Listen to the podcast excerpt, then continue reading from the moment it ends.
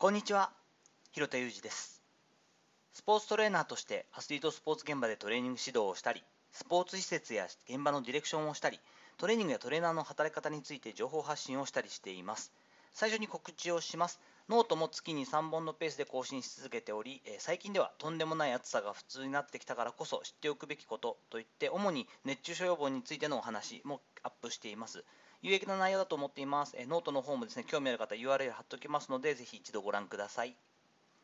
本日は亡くなって4半世紀経っても裏切れない存在というお話をしていきたいと思います。7月14日金曜日に、え今収録しているんですけれども、1997年7月14日だと思お記憶しています。母方のおばさん、西本澄子さんが亡くなった日なんですよね。命日です。当時、すごくおばあちゃんとして亡くなった記憶がありましたけれども私が21歳だった時だったんですけどもまだよく考えたら66歳だったんじゃないかなと記憶しています。もともとですね若い頃に、病気が原因だったと思うんですが足が不自由になって、杖をつきながら生活をしているおばちゃんしか知らないんですけれども旦那さんの方もですね、えその20年ぐらい前に亡くなっていてほぼ20年近く未亡人というかですねお一人で犬と一緒に渋谷区富ヶ谷に1人で住んでいたということでした。もともと苦労もしてきているけれども当時はもう本当バブルの前じゃないですか。戦後間もなくですね買った、えー、土地とかがですねとても価値が上がっていて、えー、まあ、季節してお金持ちにもなられた方だったりもしましたが足が不自由だということそしてまあおばさんというのは結局母方なのでうちのお母さんの、えー、お父さん私のおじいちゃんですよねおじいちゃんの妹という形だったんですけれどももともとお兄ちゃん子で、えー、その私のおじいちゃんも早くに亡くなって私は会ったことがないんですけれどもすごく、えー、可愛がられていたということで関係が良かったこともあり昔から東京出てくる時は母はこの渋谷のおばちゃんと言ってましたがを頼ったりしていたんですよね。で足が不自由になってからは結構週に1回ぐらいのペースで母はもう本当、まあ、おせっかいというかエネルギッシュな人なのでおばちゃんも不自由やろうっていうことで特に本当に献身的にお世話をしたり時にまあすごく親子のように喧嘩をしたりですねしながら過ごしていたわけなんですけれども私が中学校1年生の時に正式に、えー、両親の離婚が決まりましてそこからですね23年大変だったんですよね。ちょっと家庭裁判というか、えー、調停とかにもなったりして結果的に慰謝料というかですね、えーと、養育費は、えー、父は払ってくれなくて多分ですよ。で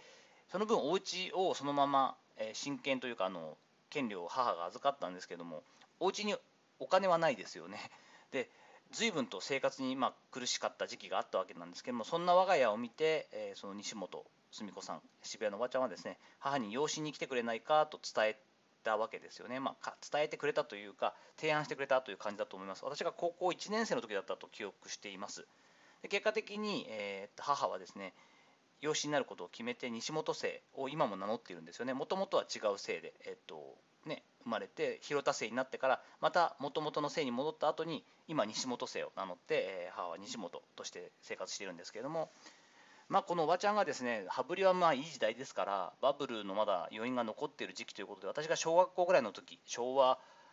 50年代の後半から60年代前半ぐらいですよね。の時にはですねもう行くたびにお小遣いをくれるわけですよ。でも小学生の私に対して本当にポンと小学校2年ぐらいの時にも1万円もらってたんじゃないかな。ものすごい大金じゃないですか。ポンポンポンポン行くたびくれるんですよ。でも中学とか高校になったら3万とか渡されるんですね1回で。もうだから行くのはおばちゃん喜んでくれるの分かっているし足が不自由ですからね。すごく可愛がってくれたおばだったんで喜ぶの分かるけどあんまその時って会話がないじゃないですか。共通の話題もないし。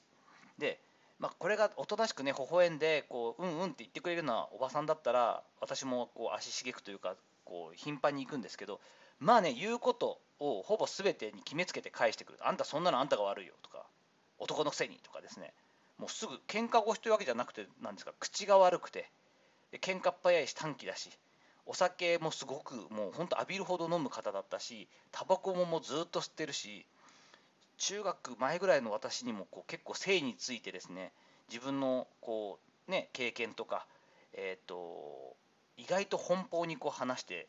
くるという本当に江戸っ子気質といえば聞こえはいいんですけどまあ癖の強い個性的なおばさんだったんですよね。未だに私は47年生きてますけれどもあのおばちゃんほど個性的というかものすごい変わった人って会ったことないぐらい個性的だったんですよねただそんなおばさんですが、まあ、とにかく溺愛をしてくれていました。特に姪っ子にあたる私ですよね。姉も同性ですからね。姉ちゃんに関してはこうなんだろう可愛いし厳しいし腹立つしみたいな関係だったんですけどやっぱこう男の子に対するその異性に対してっていうのはやっぱちょっと甘くなりますよね。甥っ子にあたる私に関してはですねもう意味が分かんないぐらい寵愛されてたんですよ。本当に昔からユージは違うと。ユージはすごいと。ユージは立派になるに違いないっていうもう全然本当に何もなくてスネ夫みたいな性格の、えー、小学校中学生時代だったんですけど ものすごく買ってくれていてですねあのなんでこんなに可愛がられるんだろうってぐらい可愛がられてて、まあ、それがまたね思春期っていうのは疎ましかったり少しこう何て言うんだろうな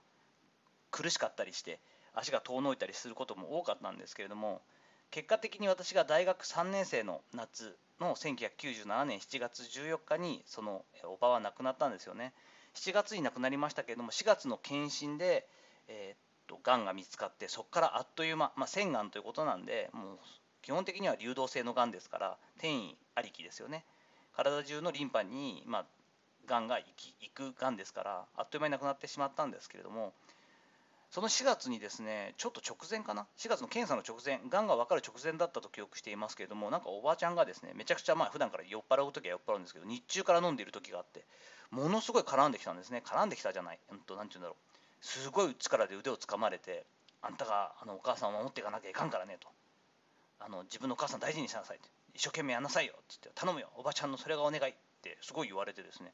結構お酒飲むと絡んでくるところがあるおばちゃんだったんですけれどもなんかその危機迫る言い方とものすごい腕の力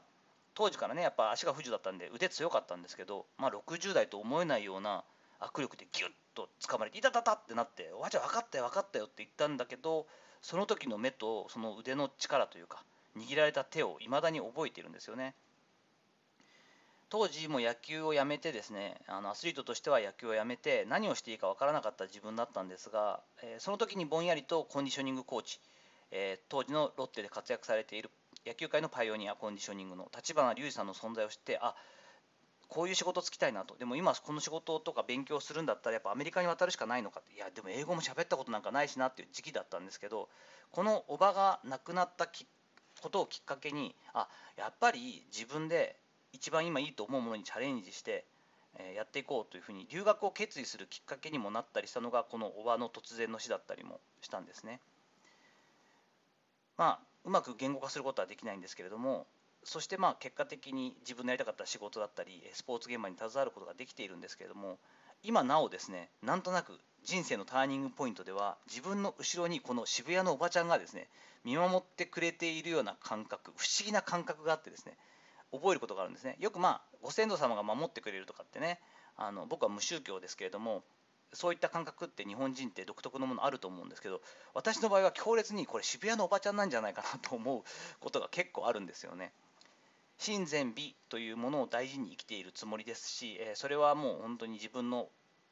生きる道しるべなんですけれども私自身がものすごい生真面目かというとそういうわけではなくてあの人渋谷のおばちゃんが今の自分を見たらどう思うんだろうってこう時々考えることがそれがなんか一つの物差しになってる部分もあるんですよね。でも亡くなってから26年かな経った26回目の、えー、命日になるわけですけれどもこの人渋谷のおばちゃんの価値観においてこの人がまあいいんじゃんユージそれはっていうことは比較的ねあの豪快な方だったんでちょっとお金使いすぎてもいいんじゃないのあんたの借金するから上等よみたいな方ではあったんですけれどもこのおばちゃんからしてあんたユージそれはやっちゃいけないことでしょと。人の道外れてるよとか。あんたそれはもうあの裏切りだよとかね。だらしない。そういうのを痛くなかったって言われるようなそんな価値観彼女の価値観で裏切るようなことは多分できなくて。一生なんとなくこの渋谷のおばちゃんの残像というか、えー、おばちゃんだったら何て言うかなって思うのを時々思い出しながら過ごすんだろうななんていうふうに思ったりもしています。さていかがだったでしょうか？本日は取り留めのない話ではありますが、え私のお世話になった、え恩人の一人のおばさん渋谷のおばちゃんがですね亡くなってから、えー、26年目か、えー、の命日ということで、え4半世紀経っても裏切れない存在ということでそんなお話をさせていただきました。本日の話のご意見やご感想などあればレター機能を使ったりコメント欄にお願いいたします。いいねやフォローも引き続きお待ちしております。どうぞよろしくお願いいたします。本日も最後までお聴きいただきありがとうございました。この後も充実した時間をお過ごしください。それではまたお会いしましょう。広田裕二でした。